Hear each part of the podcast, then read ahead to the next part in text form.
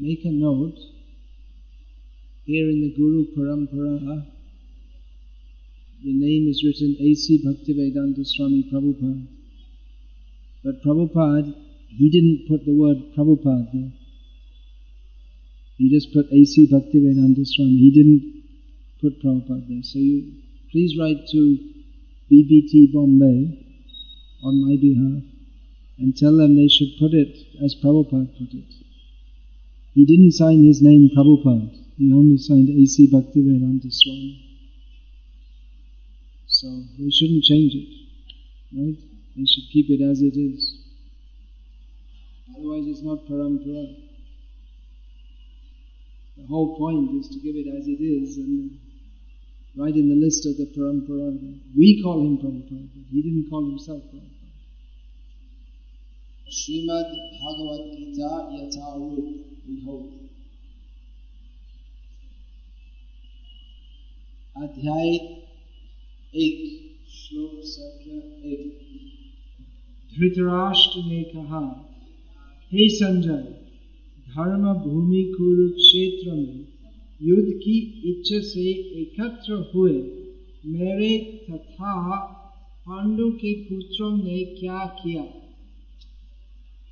तात्पर्य, भगवद गीता एक बहुपठित आस्तिक विज्ञान है जो गीता महात्म्य में सार रूप में दिया हुआ है। इसमें यह उल्लेख है कि मनुष्य को चाहिए कि यह श्री कृष्ण के भक्त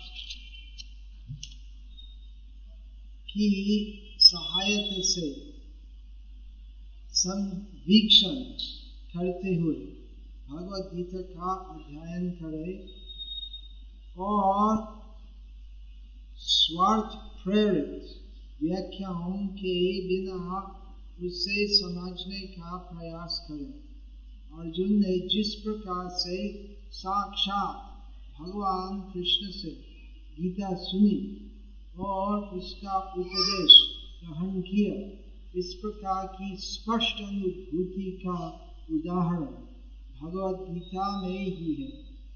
यदि उसी गुरु परंपरा से निजी स्वार्थ से प्रेरित हुए बिना किसी को भगवद गीता समझने का सौभाग्य प्राप्त हो तो वह समस्त वैदिक ज्ञान तथा विश्व के समस्त शास्त्रों के अध्ययन को पीछे छोड़ देते हैं।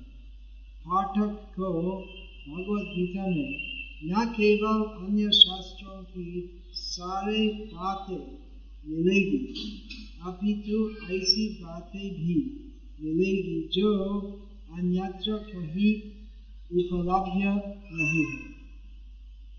उपलब्ध नहीं है।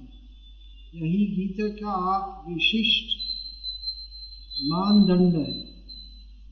स्वयं भगवान श्री कृष्ण द्वारा साक्षात उच्चारित होने के कारण यह पूर्ण आस्तिक विज्ञान है।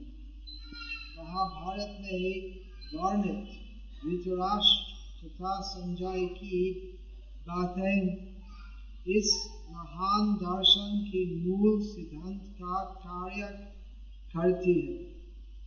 माना जाता है कि इस दर्शन की प्रस्तुति कुरुक्षेत्र के युद्ध स्थल में हुई, जो वैदिक युग से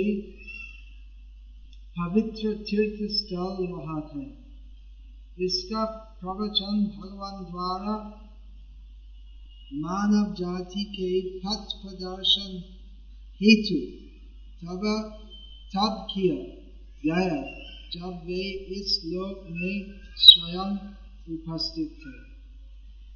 धर्म क्षेत्र शब्द सार्थक है क्योंकि कुरुक्षेत्र में युद्ध स्थल में अर्जुन के पक्ष में श्री भगवान स्वयं उपस्थित थे। कौरवों का पिता धृतराष्ट्र अपने पुत्रों को विजय की संभावना के विषय में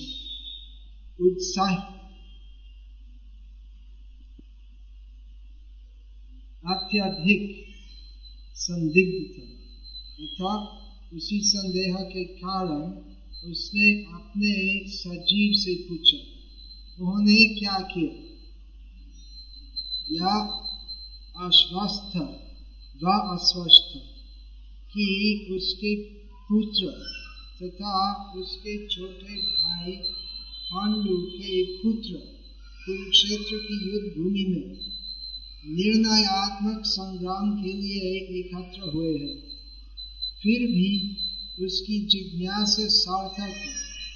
वह नहीं चाहता था कि भाइयों में कोई समझौता हो तथा वह युद्ध भूमि में अपने पुत्रों की नियति भाग्य भावी के विषय में आश्वस्त होना चाह रहा था। चूंकि इस युद्ध को कुरुक्षेत्र में लड़ा जाना था, जिसका उल्लेख वेदों में स्वर्ग के निवासियों के लिए भी तीर्थ स्थल के रूप में हुआ है, अतः धृतराष्ट्र अत्यंत भयभीत था कि इस पवित्र स्थल का युद्ध के परिणाम पर न जाने कैसा प्रभाव पड़े। उससे भली भांति ज्ञात था कि इसका प्रभाव अर्जुन तथा पांडु के अन्य पुत्रों पर अत्यंत अनुकूल पड़ेगा, क्योंकि स्वभाव से वे सभी पुण्यात्मा थे। संजय श्री व्यास का शिष्य तथा उनकी कृपा से संजय धृतराष्ट्र के कक्ष में बैठे बैठे कुरुक्षेत्र के युद्ध स्थल का दर्शन कर सकता था। इसलिए धृतराष्ट्र ने उससे युद्ध स्थल की स्थिति के विषय में पूछा।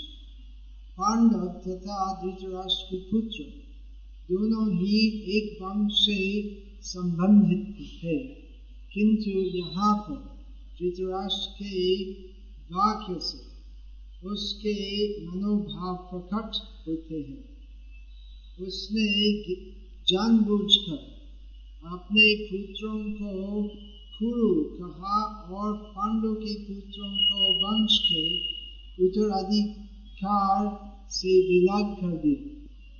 इस तरह पांडु के पुत्रों अर्थात अपने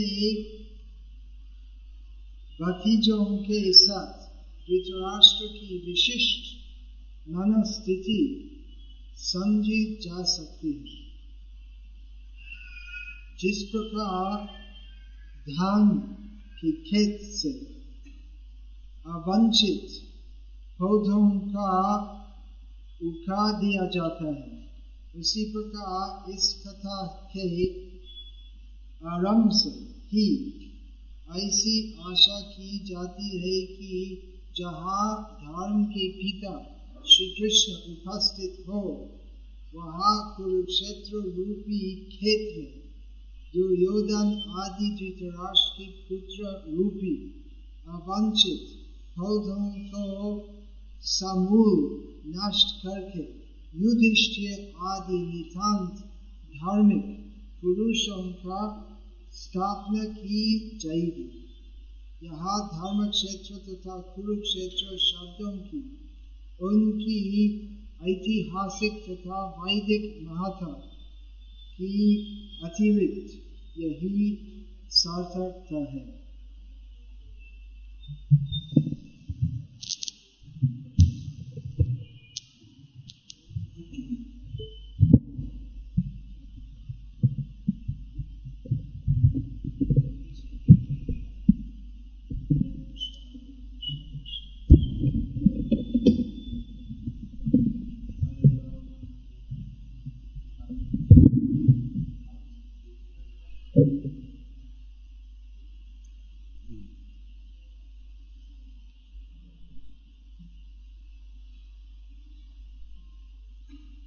विशाल महाभारत की कथा के बीच में श्रीमद् भागवत गीता, जिसमें केवल संत श्लोक बीच में है। सब वैदिक शास्त्रों का उद्देश्य श्री कृष्ण की सर्वश्रेष्ठता स्थापन करना। महाभारत में बहुत विषय खाते थे, श्रीमद् भागवत में सभी कथाएं सार खाते थे। यह स्वयं मुख्य पद्म भगवान पद्मनाभ अर्थात कृष्ण स्वयं इस गीता उपदेश कहते हैं, इसलिए भगवत गीता भगवान की स्वयं बात। तो 18 अध्याय में पहला अध्याय उसमें भगवान कृष्ण का उपदेश बिल्कुल नहीं है।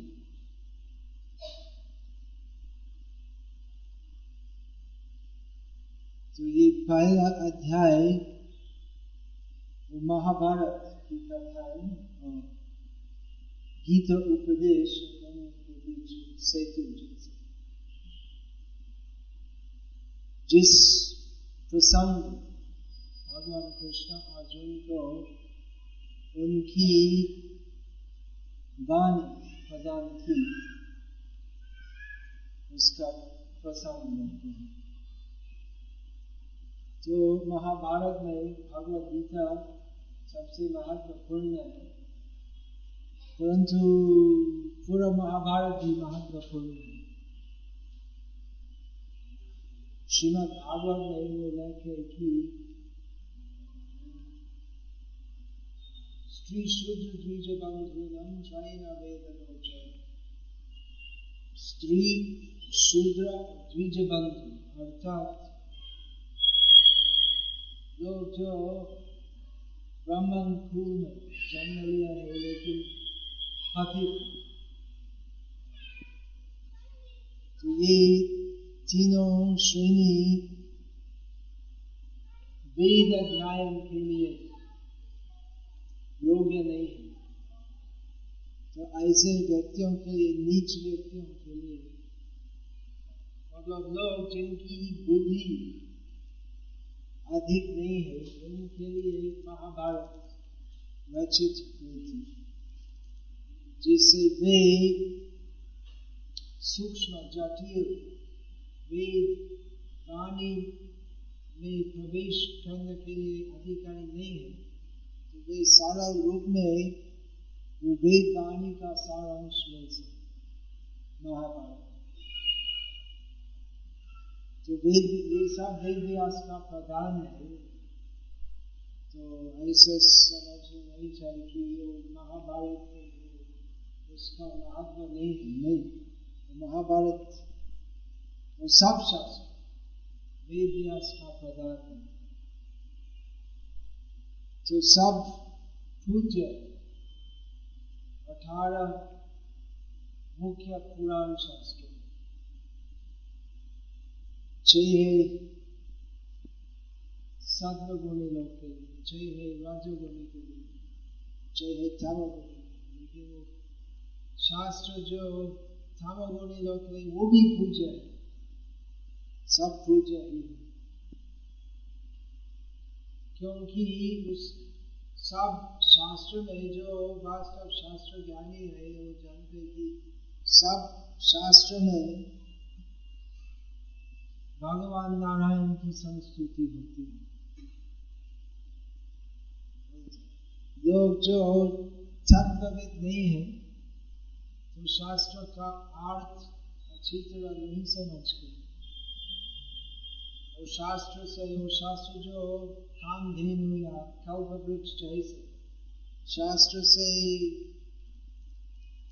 काम ज्ञान योग का फल मिलते हैं, परंतु सभी शास्त्रों का एक ही उद्देश्य है श्री कृष्ण की सर्वश्रेष्ठता स्थापन करना और उनकी भक्ति करने का पंथ प्रदर्शन करना। वेदे रामायणे चैव पुराणे भारती कथा आदौ अन्धे च मध्ये च हरि सर्वत्र देव। सब शास्त्र वेद शास्त्र रामायण महाभारत पुराण शास्त्र आदौ अन्धे च मध्ये च शुरुआत लेकर अंत वेद शास्त्र का अंत नहीं है, लेकिन ऐसे कहना है इसका मतलब तो सभी वेद शास्त्र का एक ही उद्देश्य है, हरि का गुणगान। तो कुछ परोक्ष कुछ अपरोक्ष और सब हरि का गुणगान।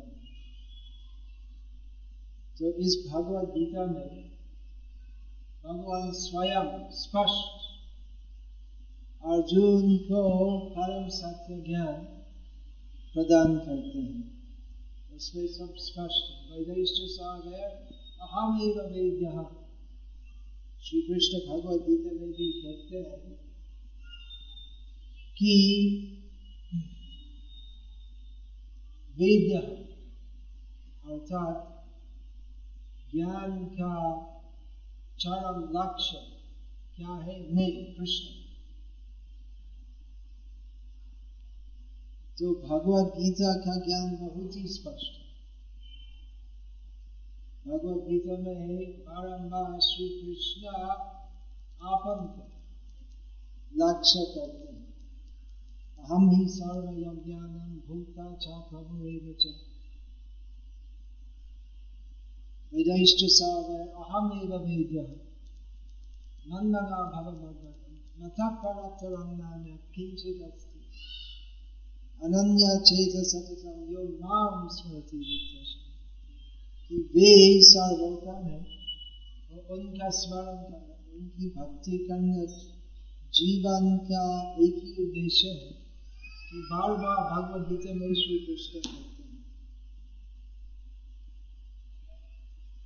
तो ऐसा है तो शब्द और श्री कृष्ण की वाणी यथारूप ग्रहण नहीं करते। क्यों? अगर स्पष्ट हो तो सब लोग ग्रहण नहीं करते। क्यों? तो भगवद गीता में श्री कृष्ण कहते हैं इसका कारण नाम दुष्कृतिनो मूढ़ा प्रपद्यन्ते नराधमाः माया पतित ज्ञान आसुरं नाम आसुरं। लोग ग्रहण नहीं करते क्योंकि दुष्कृति है। दुष्कृति इस शब्द का अर्थ दैव असुरों का वर्णन 16वां अध्याय में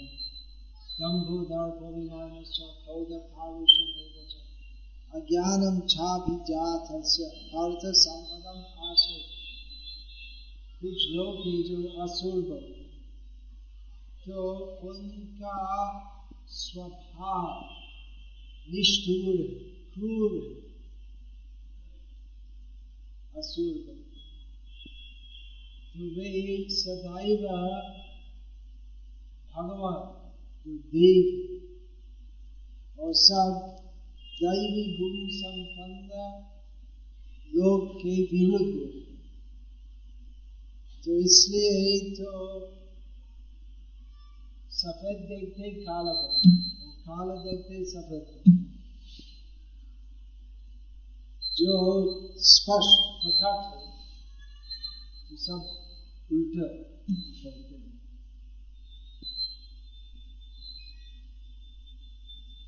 ऐसे बूढ़ा है मूर्ख नराधम माया पर ज्ञान।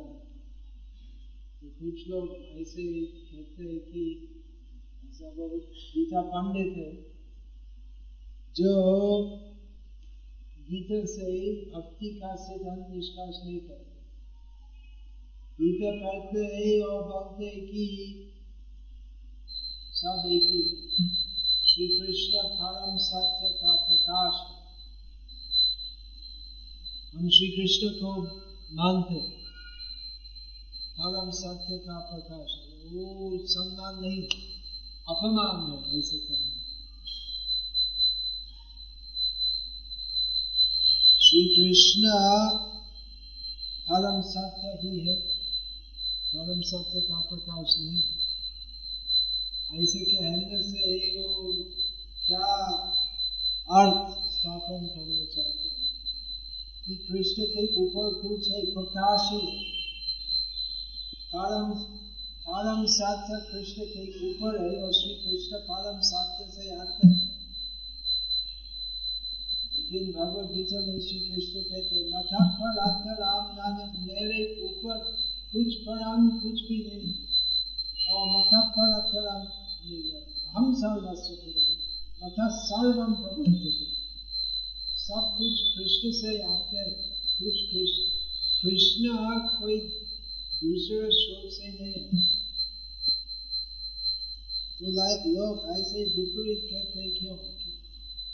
ज्ञानी हो, शास्त्र पंडित है, तो क्यों ऐसे बोलते हैं? क्योंकि उनका ज्ञान माया से नष्ट ऐसा होता है। क्यों?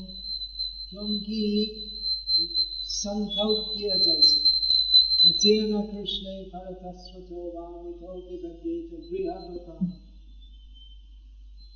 व्रत किया कि हम कृष्ण को यथारूप स्वीकार नहीं करें,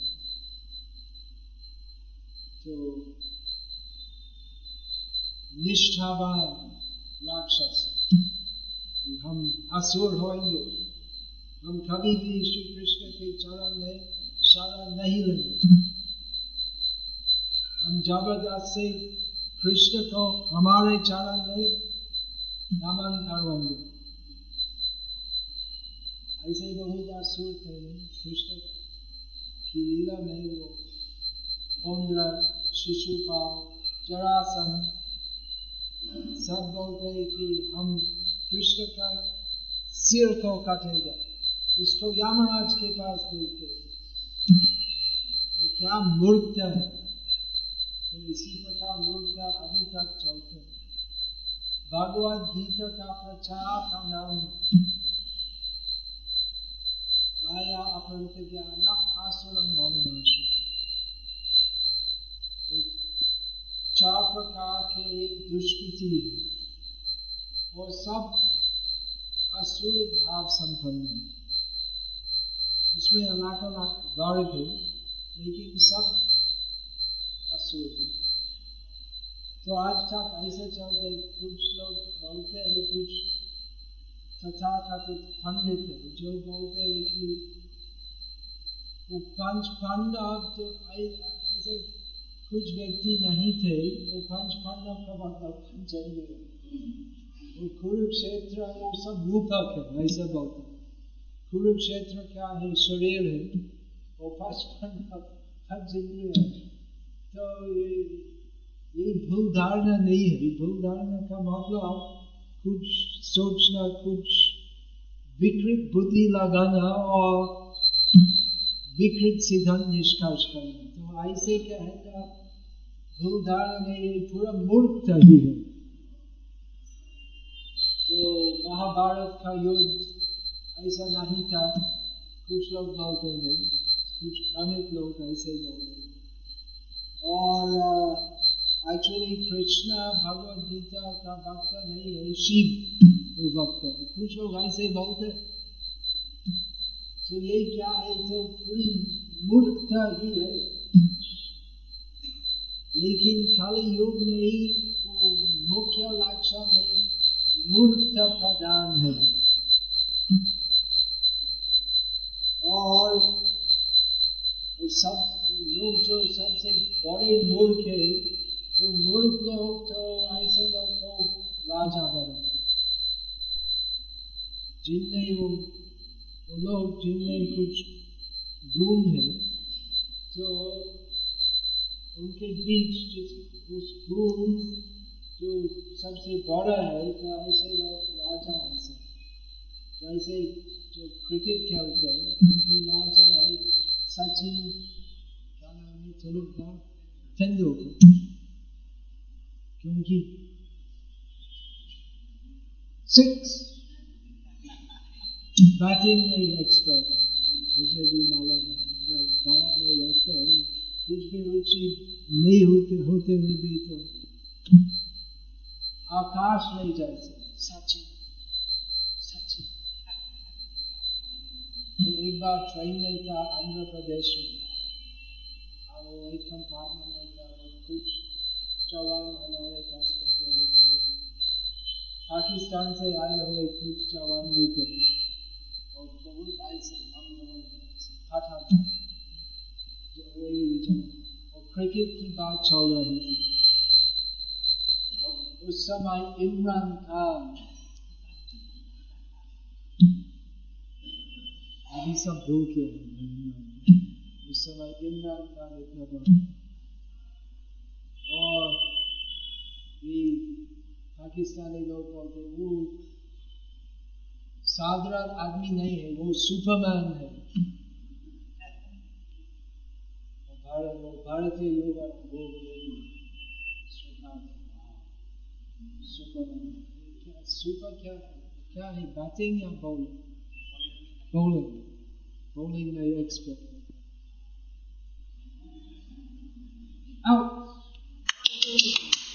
सुपरमैन तो ऐसे ही आ जाओ क्रिकेट की भक्त, तो क्रिकेटर को राजा बनाते, तो मूर्ख हम तो सबसे बड़ा मूर्ख राजा बनाते, वो साधारण मूर्ख नहीं है, वो सुपर मूर्ख है हमारा राजा।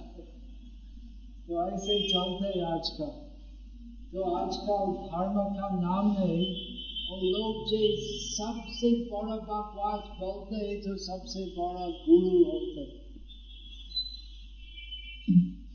तो शिव भगवद गीता का भक्त है, भगवद गीता महाभारत का युद्ध नहीं था।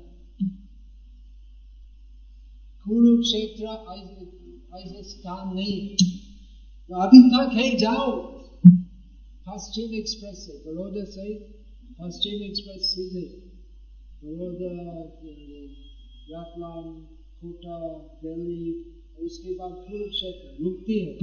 कुरुक्षेत्र में अभी तक कुरुक्षेत्र ही है, स्टेशन भी है, इस्कॉन मंदिर भी है, सब कुछ है वहां पर।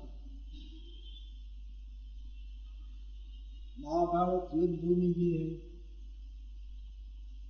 सब कुछ है, लेकिन मूर्ख लोग कहते हैं वो खाली रूप है।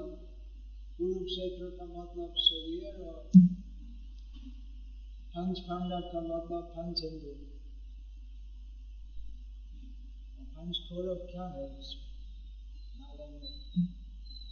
तो ऐसे है कि श्री कृष्ण परम सत्य है, तो अलग अलग प्रकार से उसको कैंसिल करना चाहिए। तो इसलिए हमको भगवद गीता यथार्थ विचार करना चाहिए, क्योंकि धर्म का नाम है अयथार्थ रूप से प्रचार हो। एक्चुअली वो आजकल वो सब आधुनिक स्वामी गुरु और भगवद ज्यादा तो भगवद गीता से कुछ भी नहीं बोलते, मॉडर्न साइकोलॉजी उससे ही बोलते हैं, अपनी कल्पना से जो भी बकवास मन में आते है तो बोलते हैं ताकि निकालना जैसे मुंह में से। और अगर बोलते हैं तो गीता से विरुद्ध बोलते, जैसे एक क्या है वो एक श्री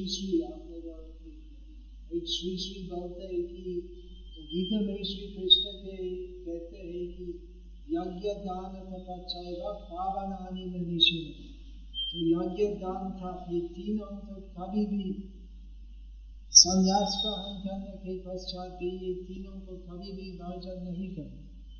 लेकिन एक नीच व्यक्ति जो खुद को श्री श्री बोलते हैं, वो बोलते हैं कि यज्ञ दान तप सब वर्जन करना है। तो श्री कृष्ण जो कहते हैं उसके बिल्कुल विपरीत करते हैं। तो इसलिए हमें जबरदस्त से भगवद गीता यथारूप प्रचार करना चाहिए, क्योंकि धर्म का नाम है जो चलते आजकल धर्म से बहुत दूर है।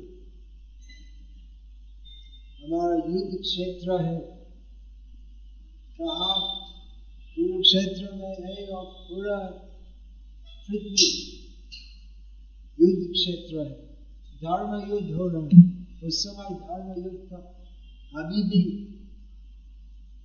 उस समय पंच पांडव थे और कृष्ण थे, और कौरव का पक्ष का संख्या बहुत अधिक था, और आजकल कौरव के पक्ष बहुत बढ़ गया। तो लगभग सभी लोग दुनिया में सब कृष्ण के विरुद्ध है, कृष्ण को स्वीकार नहीं करते।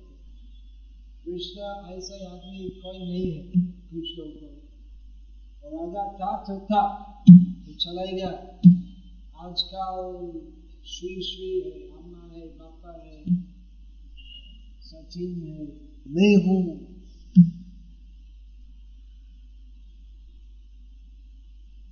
तो भगवद गीता दिव्य आस्था सर्वोत्तम प्रदान है, भगवद गीता श्रीमद भगवत। तो सभी शास्त्र अमूल, परंतु भगवद गीता और श्रीमद भागवत विशेषकर वेद व्यास का प्रदान है, जिसमें अति स्पष्ट रूप श्री कृष्ण की सर्वश्रेष्ठता और हमारा संबंध क्या है उनके साथ, हमारा कर्तव्य, हमारा धर्म है, इसमें बारे। तो इस युद्ध में अस्त्र शास्त्र ही है। श्री कृष्ण हमको सहायता करते हैं, तो हमें शास्त्र के द्वारा प्रचार करना चाहिए। खास भारत के बाहर लोग की श्रद्धा नहीं है भगवद गीता में, लेकिन भारत में आज तक ज्यादा लोग की पूरी श्रद्धा नहीं है, लेकिन भगवद गीता को कम से कम उसको नाम को मानते हैं। हम डिस्ट्रीब्यूशन करते हैं और ज्यादा लोग भगवद गीता। तो भगवद गीता ये था वो प्रचार करना चाहिए। भारत के बाहर भी हमारा प्रचार शास्त्र मूलक होना चाहिए, लेकिन भारत के बाहर अहिंदू लोगों के बीच तो पहले थर्ड ब्लैक प्रचार करना चाहिए। लोग का विश्वास है विज्ञान में या अपनी कल्पना में, तो थर्ड ब्लैक प्रचार करना चाहिए जो शास्त्र में विश्वास नहीं करते।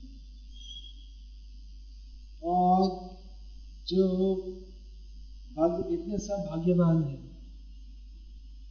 कि उनका विश्वास कम से कम लौकिक विश्वास या आधा विश्वास भगवद गीता में, उनको भगवद गीता की वास्तव वाणी प्रचार करनी चाहिए, क्योंकि लोग को नहीं जानते भगवद गीता में क्या है, तो कैसे आपका जीवन में भगवद गीता सहायक है।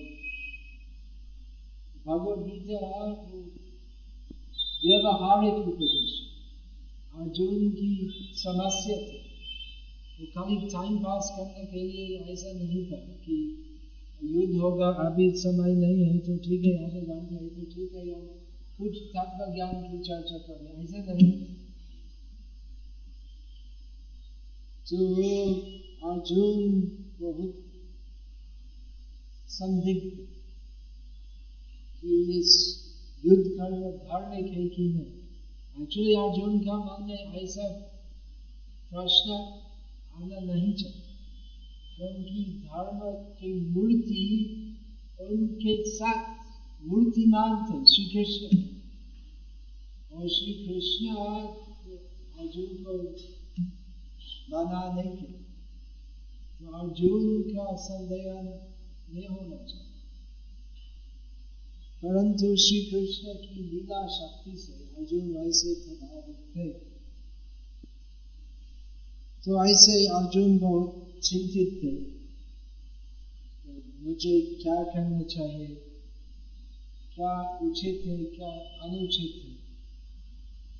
तो हम सब ऐसी अवस्था में हैं, हमें नहीं मालूम क्या करना क्या नहीं करना,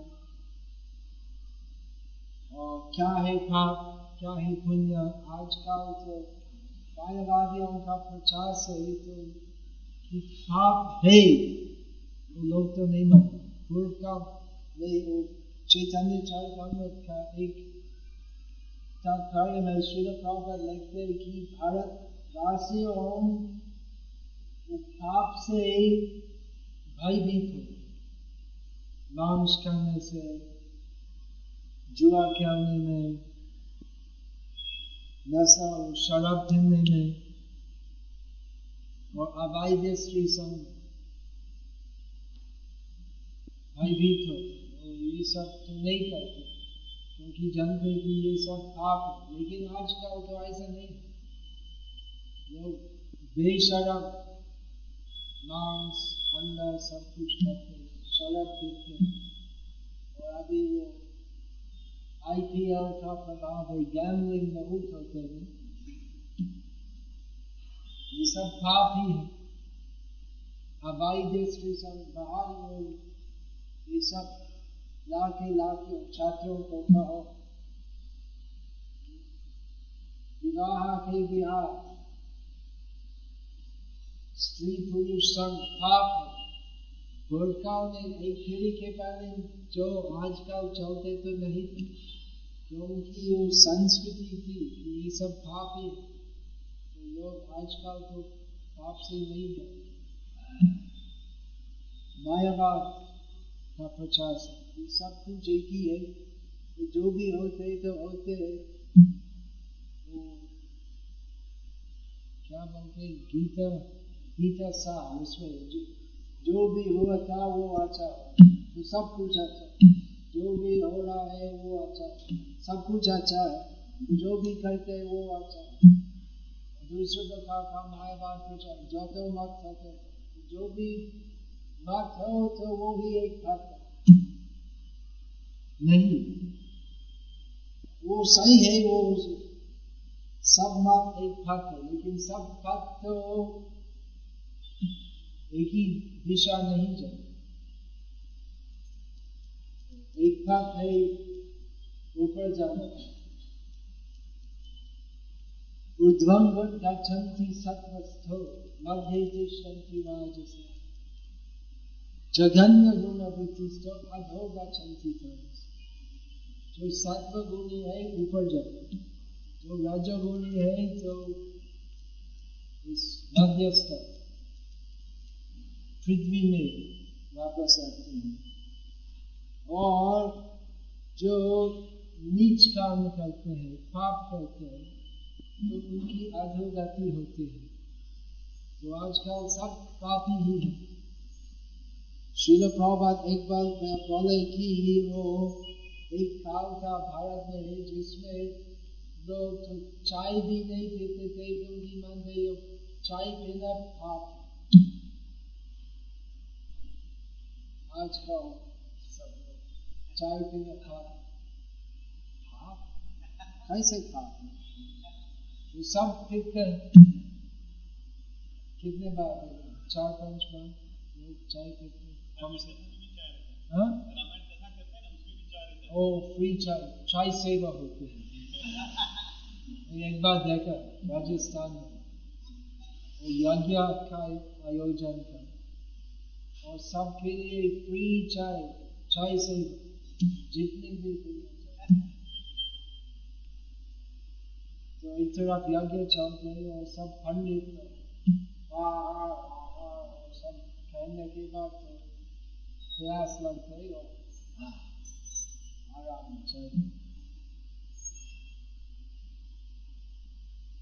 तो चाय पीने तो इतना सब बड़ा पाप नहीं है लॉन्च करने जैसे, लेकिन वो भी पाप छोटे से तो फिर भी पाप। तो आजकल लोग बुद्धि नहीं क्या करना चाहिए क्या नहीं करना चाहिए, इसलिए भगवद गीता यथारूप का प्रचार करना चाहिए। सब लोग तो प्रचार नहीं, अगर हम केवल रीति बात करते वायलिन वो कथा के साथ वायलिन बजाना है हारमोनियम तबला ऐसा होते हैं तो लोग अच्छा अच्छा, लेकिन यदि हम गीता प्रचार करेंगे या ज्यादा लोग नहीं सुनेंगे, फिर भी जबरदस्त से सुनाना चाहिए क्योंकि लोग तो नारक के यहाँ जा रहे हैं। जबरदस्त से या टाइम को छू के या जैसे तैसे हो भगवद गीता का मैसेज पहुंचाना चाहिए, क्योंकि सब अर्जुन की स्थिति में है। सब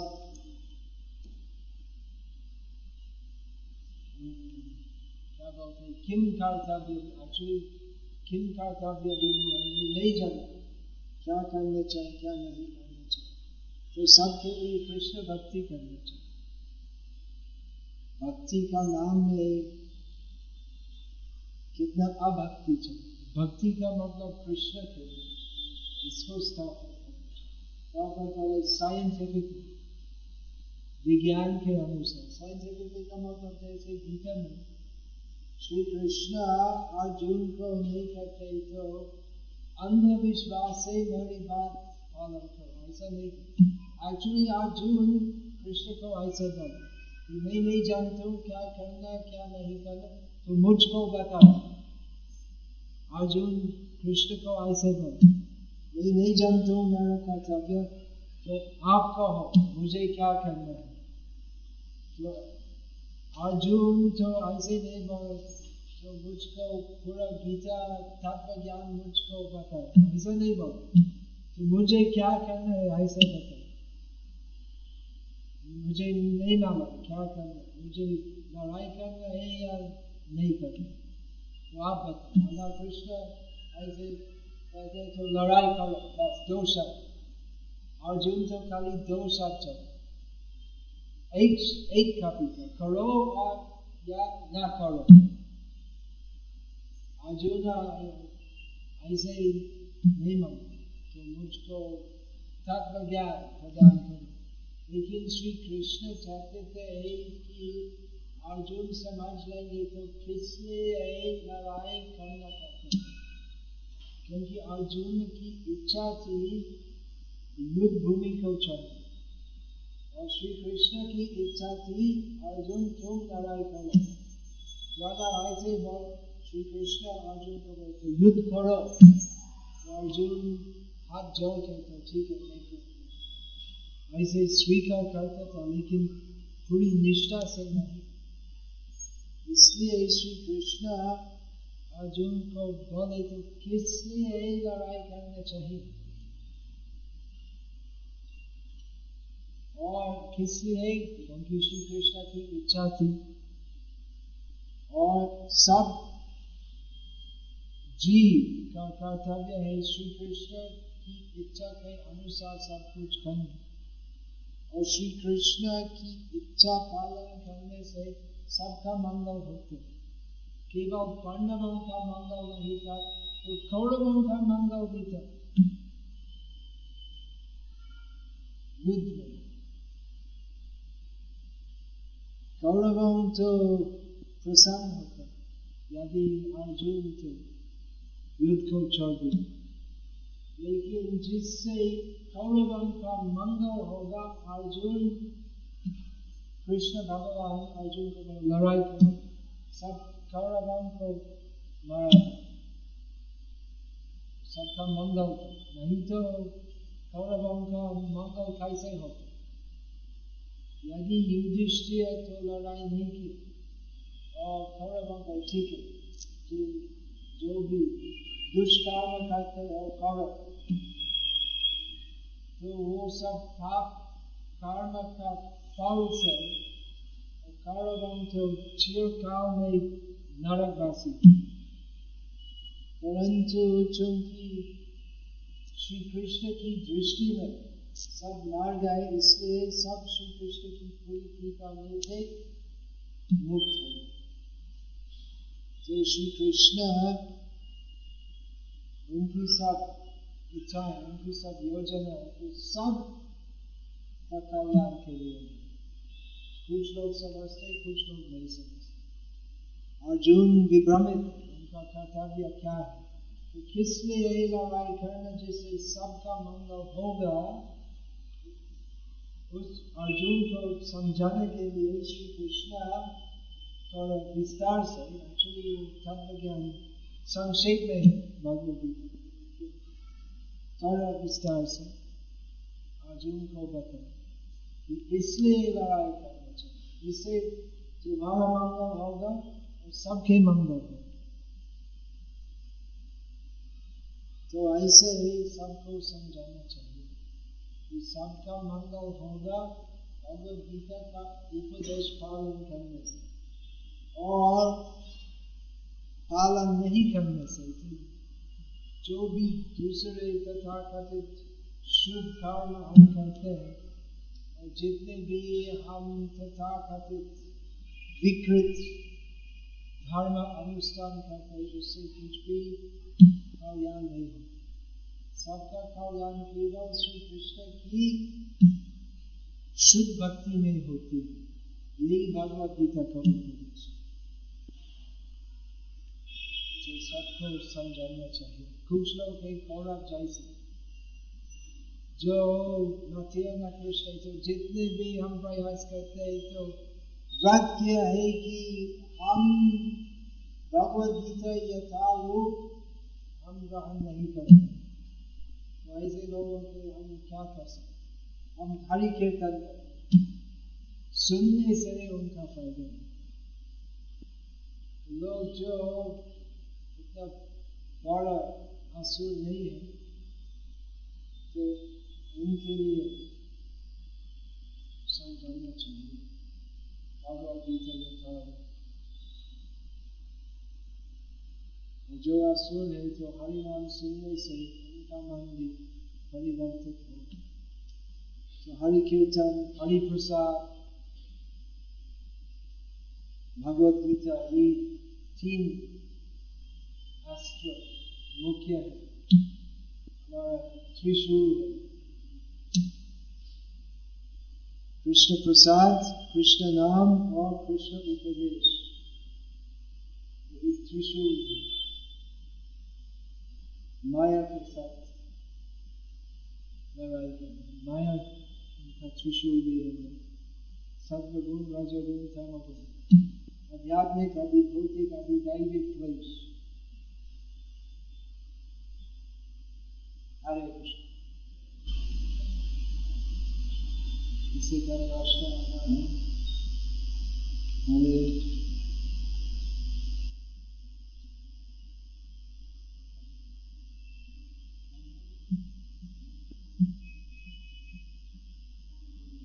हरे